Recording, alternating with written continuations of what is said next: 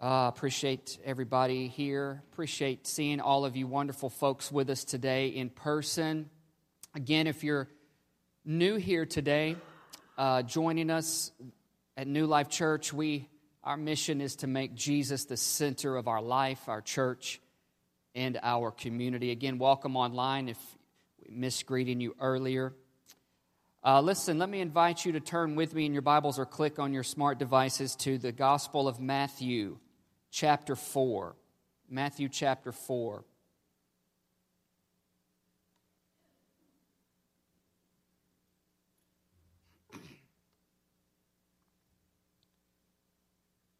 As you go to Matthew 4, I'm going to take a few moments to read a couple of verses to set today's message up. My approach to this message today changed when I got up and opened up my notes and from the way it was when I finished preparing the sermon earlier in the week. And actually, the last song we sang, I found myself singing that song early in the week, and I didn't know it would eventually end up on the set list. Uh, pretty cool how God does stuff sometimes just to say, I hear you. I hear you. I see you.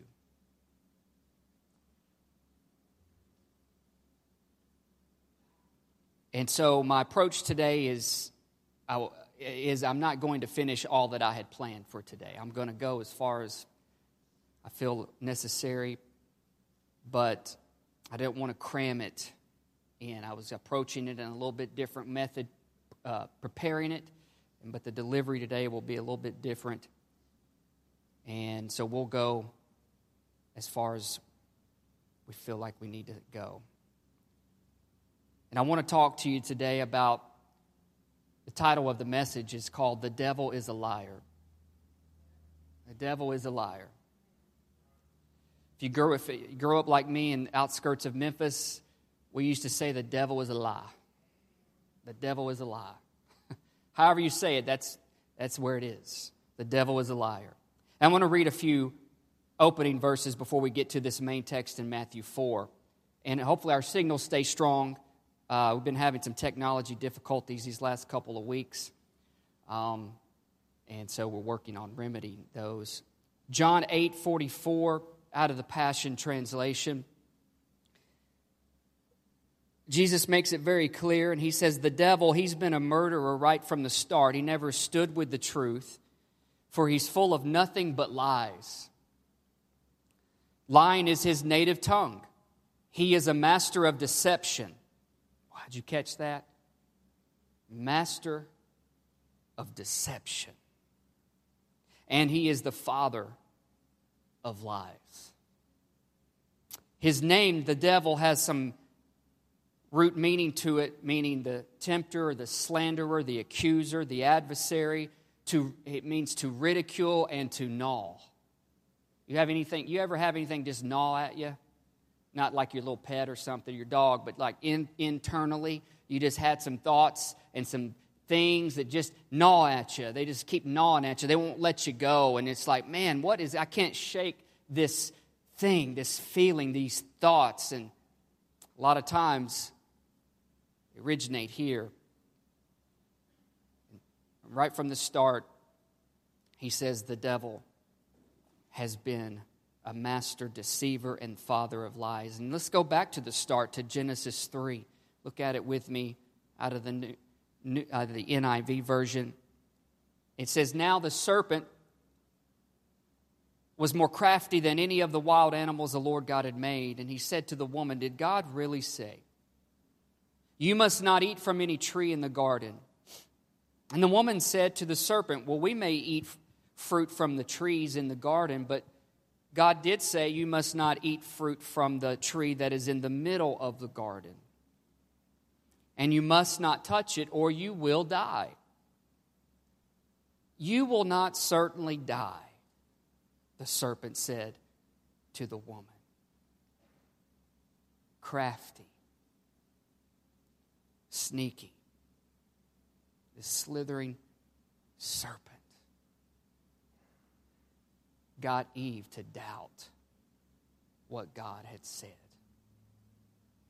And then, if you jump ahead into the New Testament to Apostle Peter says in 1 Peter 5, in verse 8 out of the NLT New Living Translation, he says, he wrote, Stay alert, watch out, for your great enemy, the devil, the slanderer, the adversary, the accuser, the tempter, the one who comes to ridicule and gnaw at you, he prowls around like a roaring lion, looking for someone to devour. And now let's go to our main text in Matthew 4 as we start. Verse 1 said Jesus was led by the Spirit into the wilderness to be tempted there by the devil.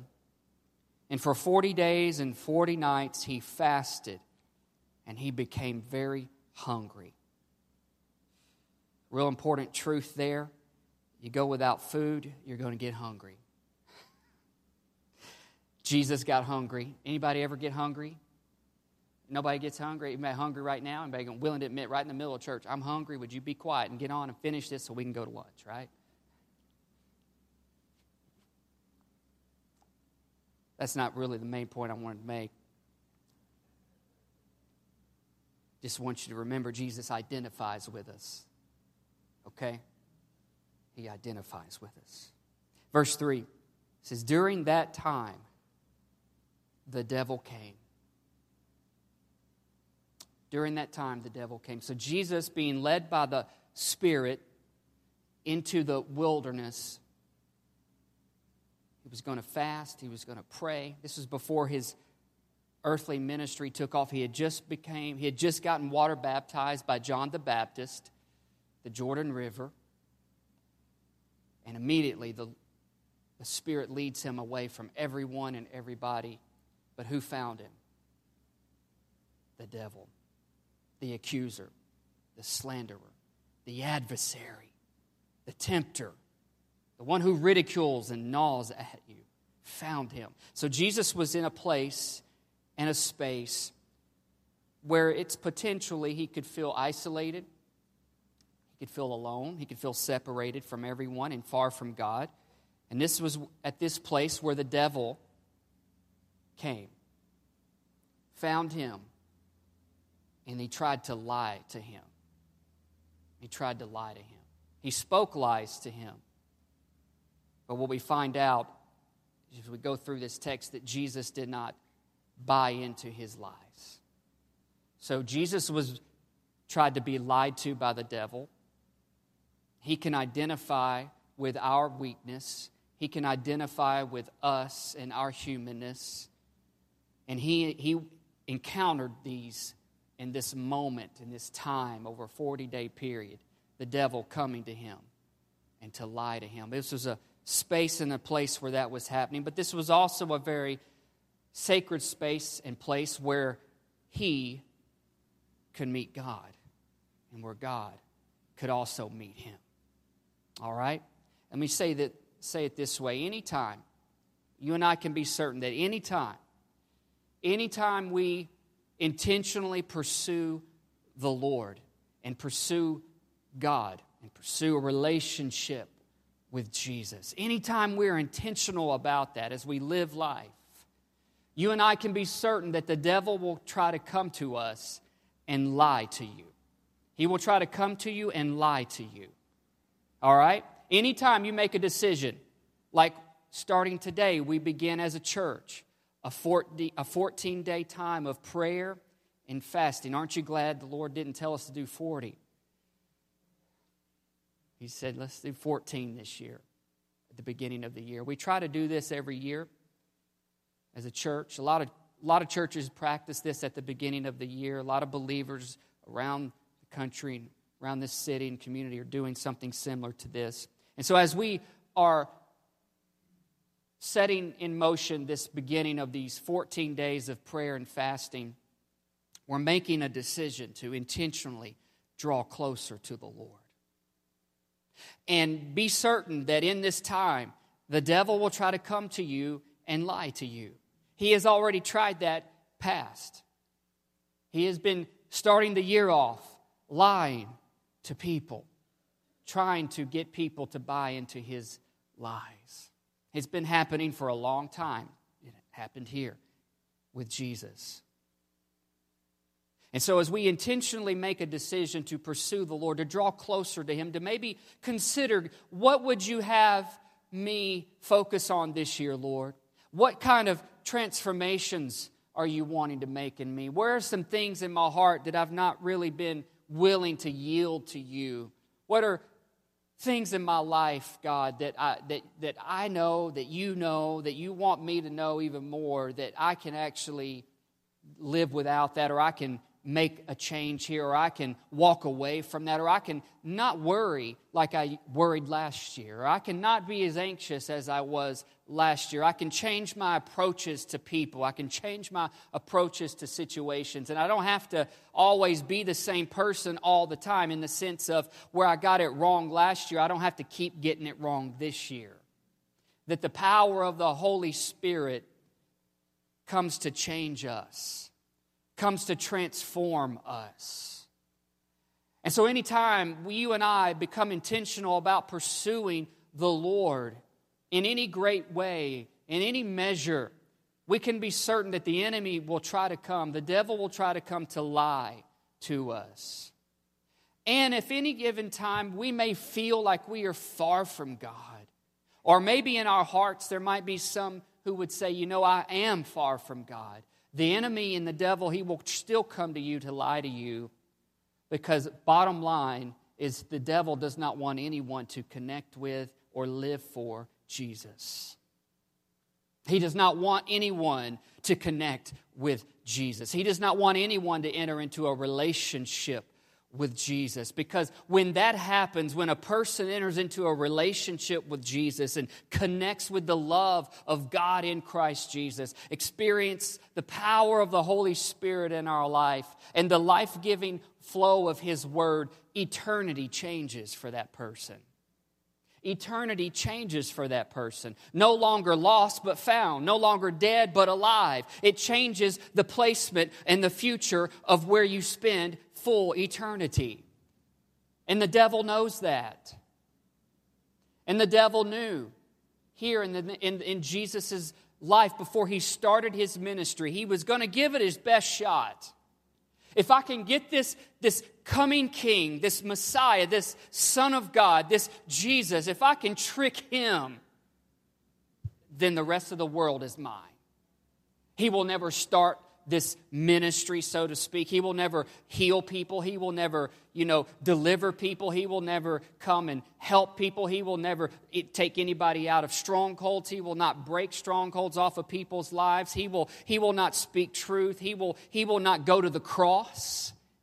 In fact, you see that at the end, too. At the end of, right before he goes to the cross, Jesus is in the Garden of Gethsemane praying and he finds himself alone again. He asks his disciples to stay awake and watch with him. And man, I can't, can't, I can't talk bad about them because it was a long, long week and a long, hard day already, and they were tired. And when we get tired, we, we, we get cranky and we just need to get away from everybody and we just need to go on to bed, right?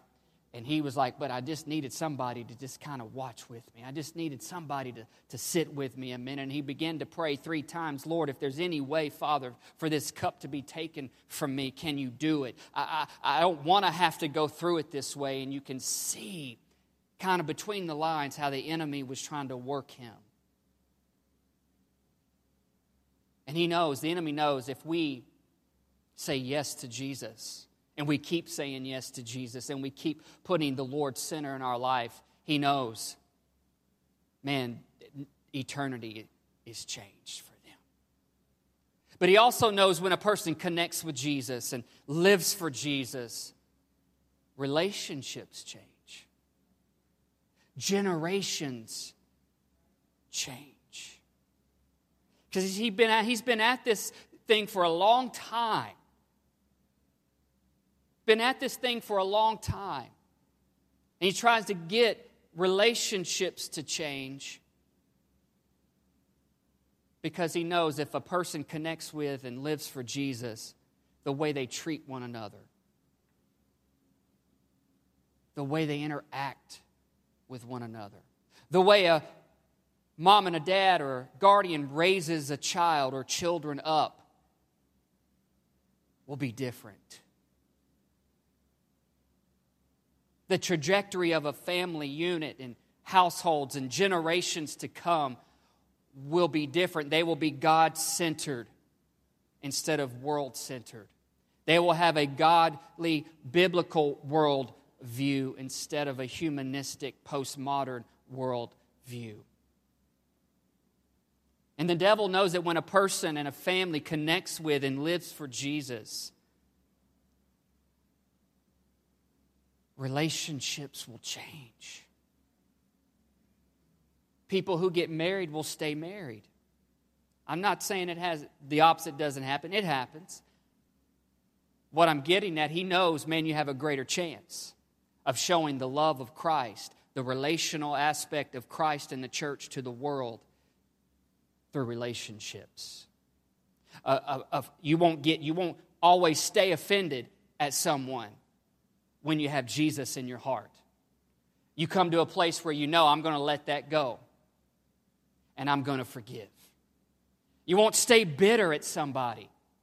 You won't take advantage of anyone. You won't try to manipulate people and situations in your relationship circle to get your way when you really have Jesus in your heart at center of your life. Because you know Jesus did not live like that. He did not manipulate. He did not take advantage of others.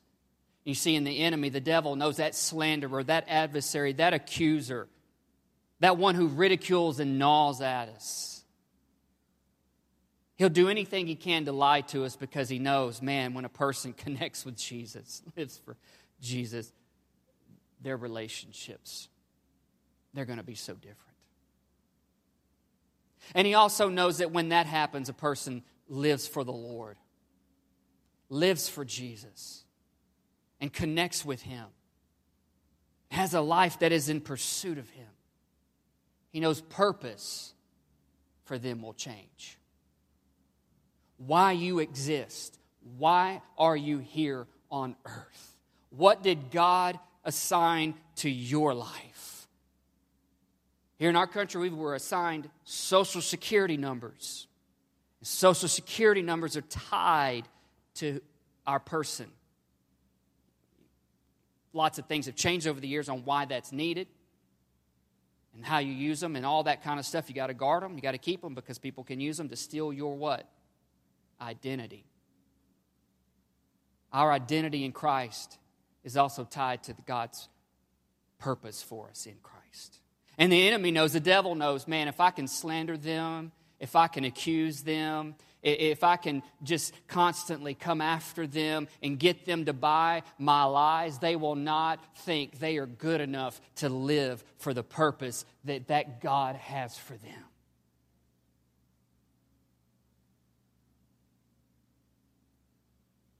I can't tell you how many times I have listened to that voice to tell me I'm not good enough to live for the purpose God created me for. I can't imagine how many days and how many moments I've wasted in my lifetime worrying over whether or not I can live for the purpose God has for me because of the voice of the enemy, of the devil, who is so sneaky and crafty. He does this anywhere, everywhere he can, anyone he can get to listen to them. And here, Jesus spending 40 days in the wilderness to pray, to get alone with God, to find himself to be true to what God the Father had created him for. The devil came and tried to lie to him. The devil came and tried to lie to him. And he goes on, and there are three lies that we are going to unveil. Not all today. I'm only going to unveil the first one. Okay? And God willing, we'll pick up next week. But the second part of verse 3 says, During that time the devil came, and this is what he said to Jesus. He says, If you, if you are the Son of God, Tell these stones to become loaves of bread. Remember, he's hungry. So uh, when you're hungry, you're thinking about food most of the time. Where can I eat? When will I eat next? Sometimes we're having, we might find ourselves having breakfast thinking, man, what am I going to have for lunch? Eating lunch, thinking, I'm talking, thinking, man, I'm going to have this for dinner, right? That's kind of happens when my wife's family gets together. We, they, we, they just love to eat, love food. They're good cooks, and that's why. And so we might be eating breakfast, and um, they're all sitting around a table eating breakfast, and somebody will say, Hey, guys, what are we going to have for lunch? And then it won't be but two minutes after they decide what we're having for lunch. We're still trying to swallow the, the breakfast we're eating. They're saying, You know, here's what we might be having for dinner. I mean, all day we got it planned out. Because when you're hungry, what do you want to do? You want to eat. And the devil knew that. He said, If you are the Son of God, tell these stones to become loaves of bread. And here's what Jesus said Jesus told him, No. The scriptures say, People do not live by bread alone, but by every word that comes from the mouth of God. People do not live by bread alone, but by every word that comes from the mouth of God. And so, this first lie, you see the devil come to Jesus, and he tries to lie to him about his personal relationship with God. He says, If you are the Son of God. He comes to him to make him try to question Am I really? I mean, here I am out here in the middle of nowhere. Why would the Spirit of God lead me out here in the middle of nowhere? Why would He put me out here in this wilderness and make me hungry and, and make me thirsty and make me wonder? We'll often find ourselves throughout life as we walk with the Lord. Why does God allow this part of life to take place? And the enemy will try to take advantage of that season, of that situation, or that time to get you and I to doubt our personal relationship with the Lord. Jesus counters it and he says, You know, no, here's the deal. The scriptures say this we don't live by bread alone, we live by every word that comes from the mouth of God. And so the question then becomes what does, God word, does God's word say about who you are and whose you are? I want to look at a few of those today. There are so many. I've just pulled together, um, I think, like six verses, six scriptures. And these are not just uh, words on a page, words in a book. These are God's word. This is God's word. This is what God's word says about you and about who you are and about whose you are. So when the enemy comes and the devil tries to lie to you to get you to doubt your placement, your position in Christ and who you are, who you belong to, and who Jesus is in your life. These are six out of many different verses that speak a lot of good things about who you are. Let's, let's take a minute to look through these. Ephesians 1, verse 7 is the first one.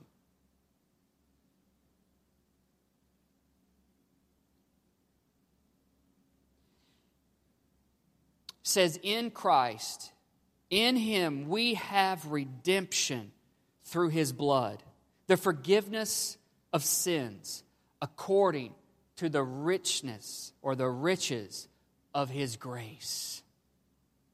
In Christ Jesus, we have redemption through His blood that He shed, forgiveness of all of our sins, not according to our works, not according to our performance, not according to how good we can be, not according to how right we can make ourselves appear to be, but according to the riches of His grace.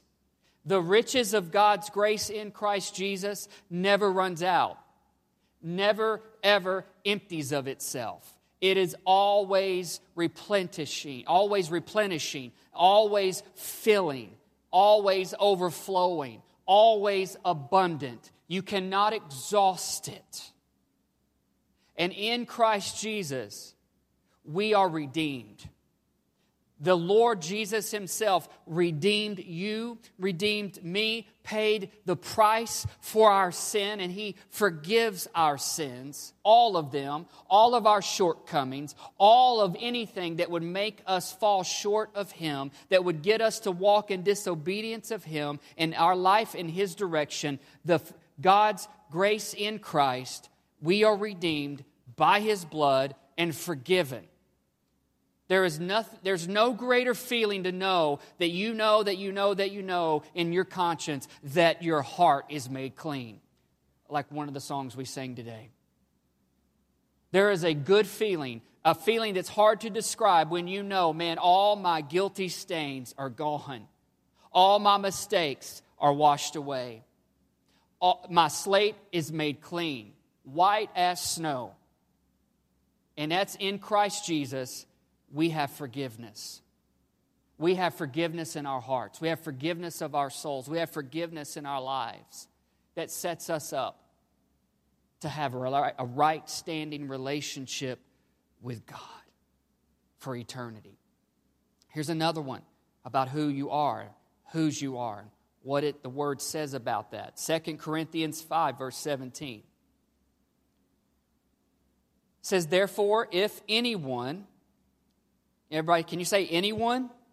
If anyone is in Christ, anyone, no matter who you are, no matter where you're from, no matter what you look like, no matter what, if anyone is in Christ, he is a new creation. Brand new, made new. All things have passed away and behold, all things have become new. So in Christ Jesus, we are a new creation. You are brand new. And here's the thing you don't get old. Physically, yes, absolutely. Spiritually, we don't get old in the sense of stinky, smelly old. You know, like go to the grave old. No, we are new. We are a new creation. We, we stay new inside. Our spirits get stronger. The Spirit of God in us keeps us vibrant and makes us brand new. We are a brand new creation. Our complete identity changes when we are in Christ Jesus. Your old life before Christ and everything before then is passed away. It's dead, it's buried, it's in the grave, it's not coming back, or at least it shouldn't. Sometimes we go digging and, and the enemy, the, the devil, loves to dig, loves to stick his nose in your problems. You got anybody, you don't show your hand, but you know you got that somebody in your life that just likes to stick their nose into your business. They just can't help it. They just sniff it out. They just have a way of sniffing out your problems and like to snick, snick, just stick their nose right in the middle of your life. And you didn't ask them right? And it kind of, it's kind of irritating, it's kind of gnawing.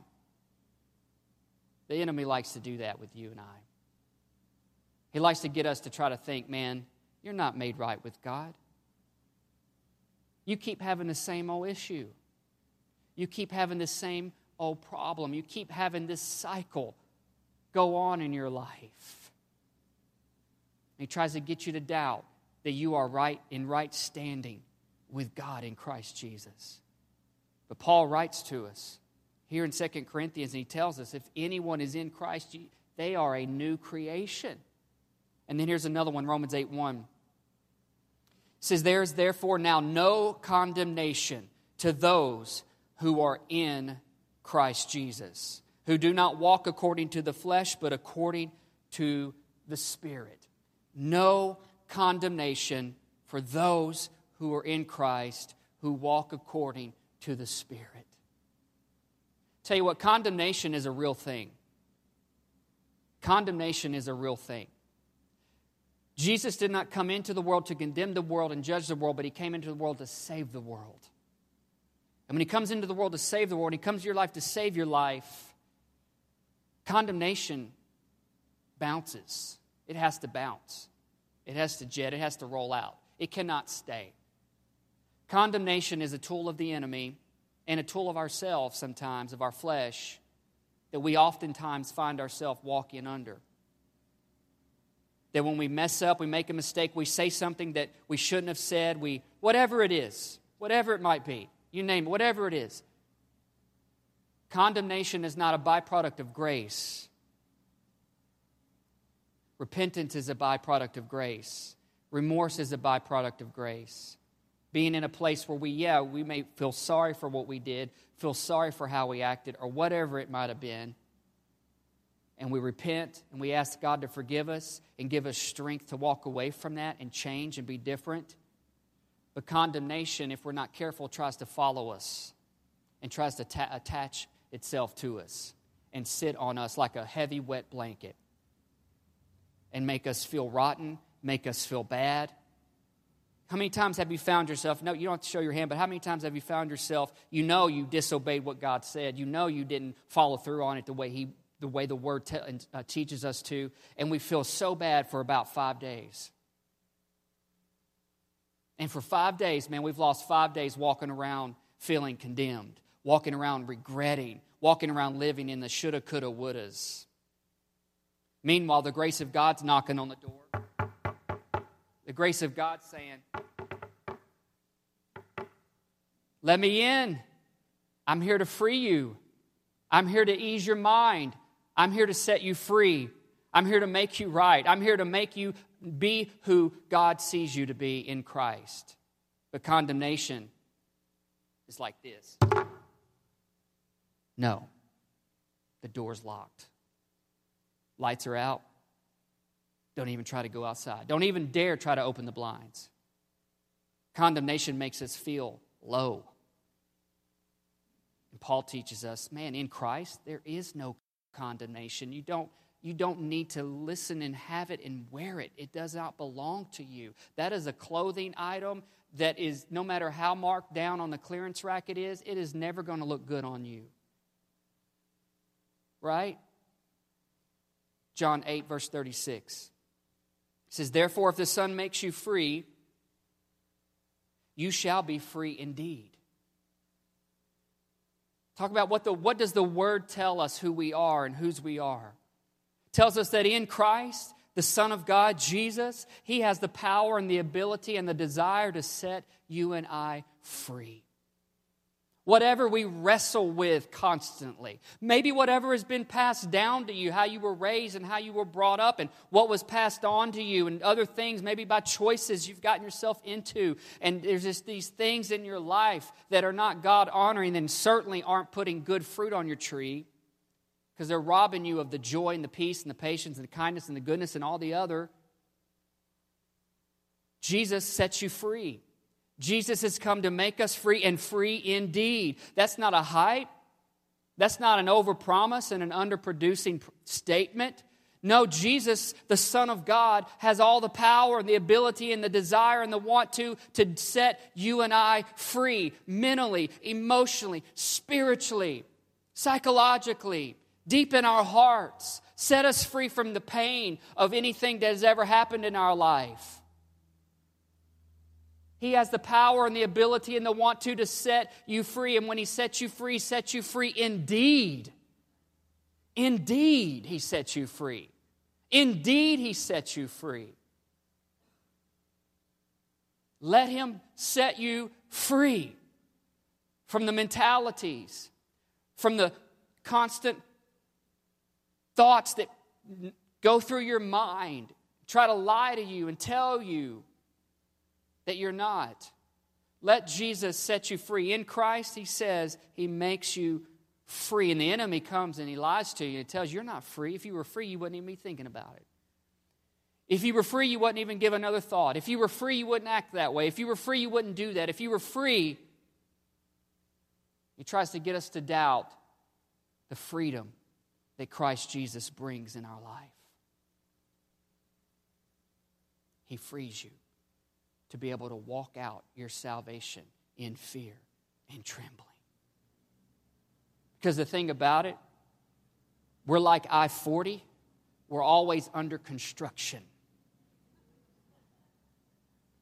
I've got a, I'm ashamed to say it, but if you ride in my minivan, I got a crack in my window.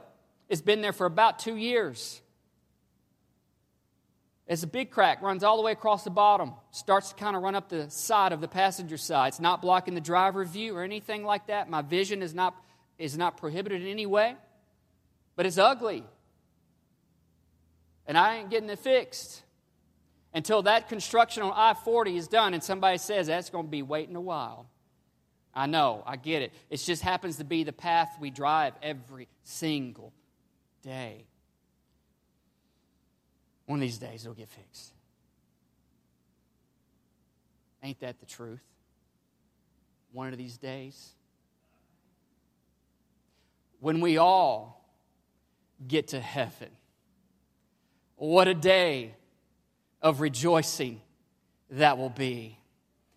When we all see Jesus, we'll sing and shout the victory. I'll be fixed. I'll be whole.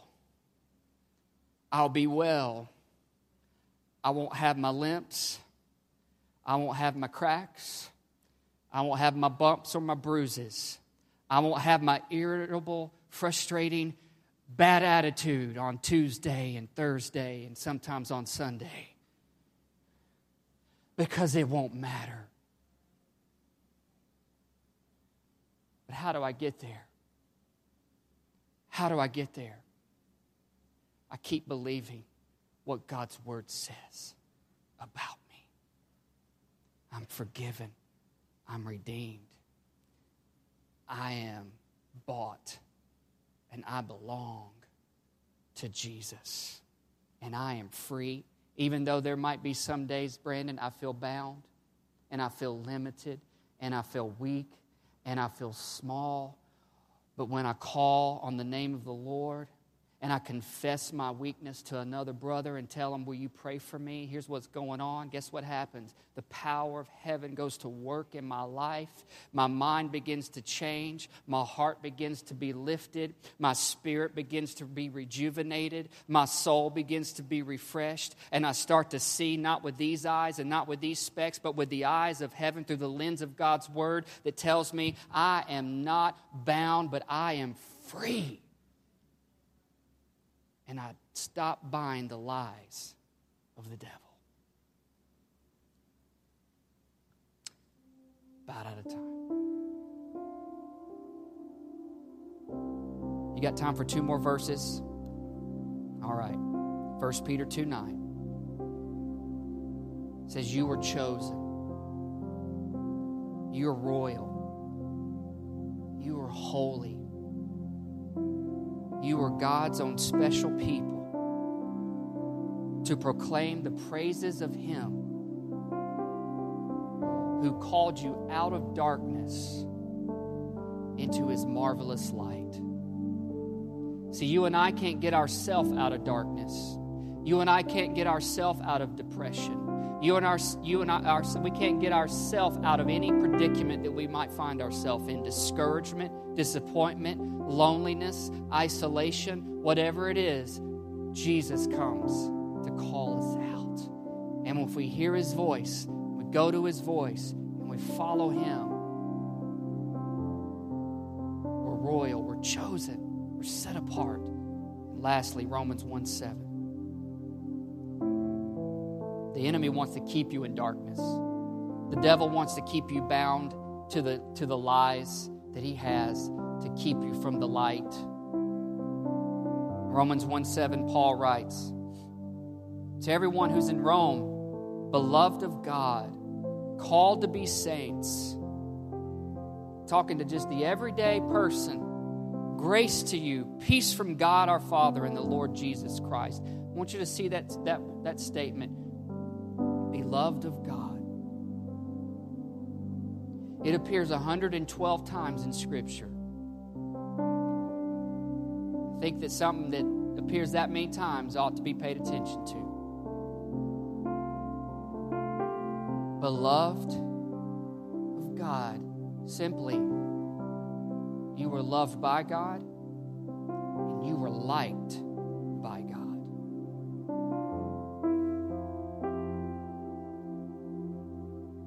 I don't know a person that I've met yet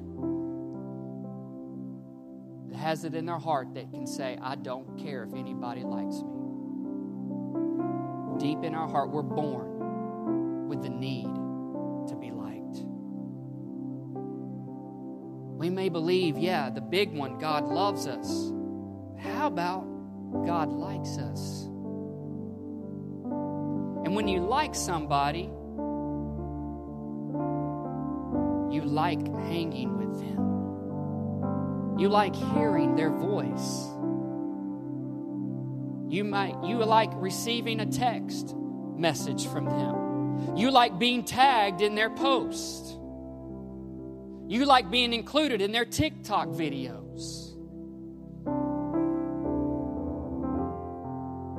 You like being seen with them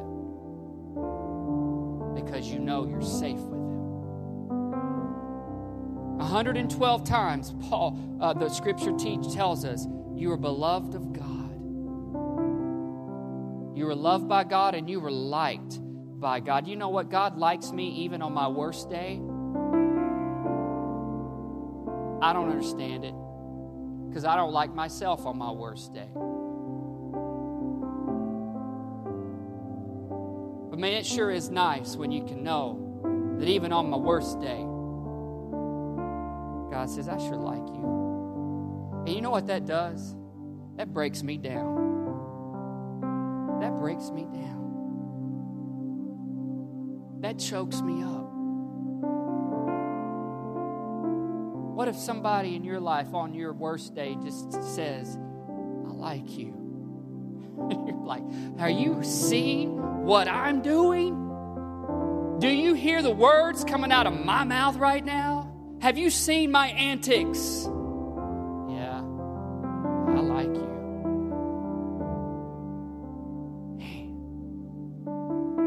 That's what God's word says Who wouldn't want to have a personal relationship with a God like that? I love you and I like you.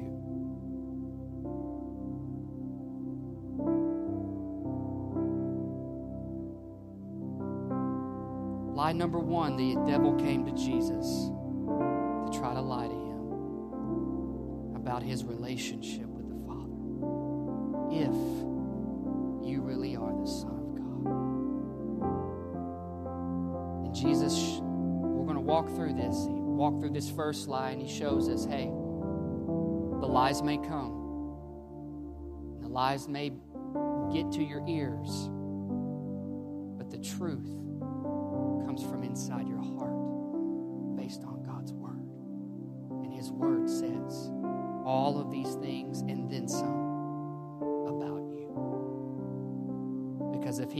you to turn from your relationship with Jesus and not even, or not even turn to Him to begin with, to have a relationship with Him. And He knows eternity. He's it. Will you stand to your feet? I'd love to pray with you today.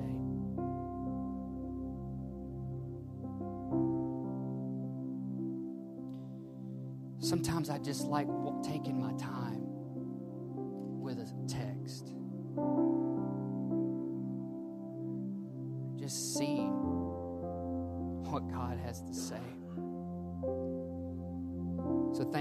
me to do that today. And I hope and pray it's helped you today. Will you bow your heads?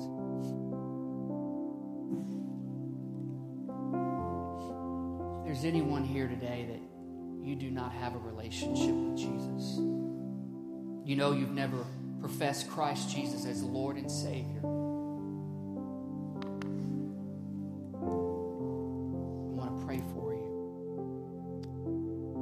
Others here, you may feel like you are far from God. You, you have walked with the Lord, but you have stopped and you felt like you've just kind of wandered.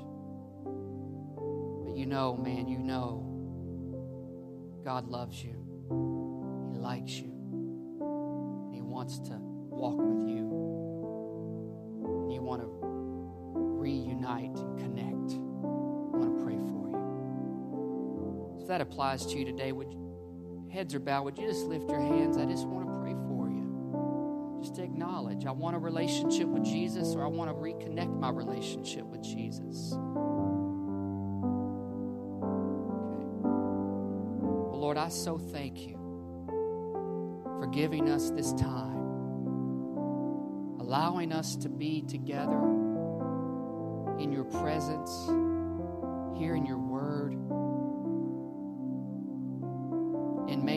seal this word today by your Holy Spirit, where the seed of your word has been dropped and planted in our hearts. Now seal it so that the enemy cannot come and steal it so that the so that the sun and the heat and the environment of this world cannot scorch it and prevent it from taking root. Let it take root, I pray. Water it this week. Cultivate it this week. Let it begin to grow and bloom to be to make us oaks of righteousness in Jesus name. Help us to know truth, who we are in you, who you say we are, and who you are in us this week. In Jesus' name, amen.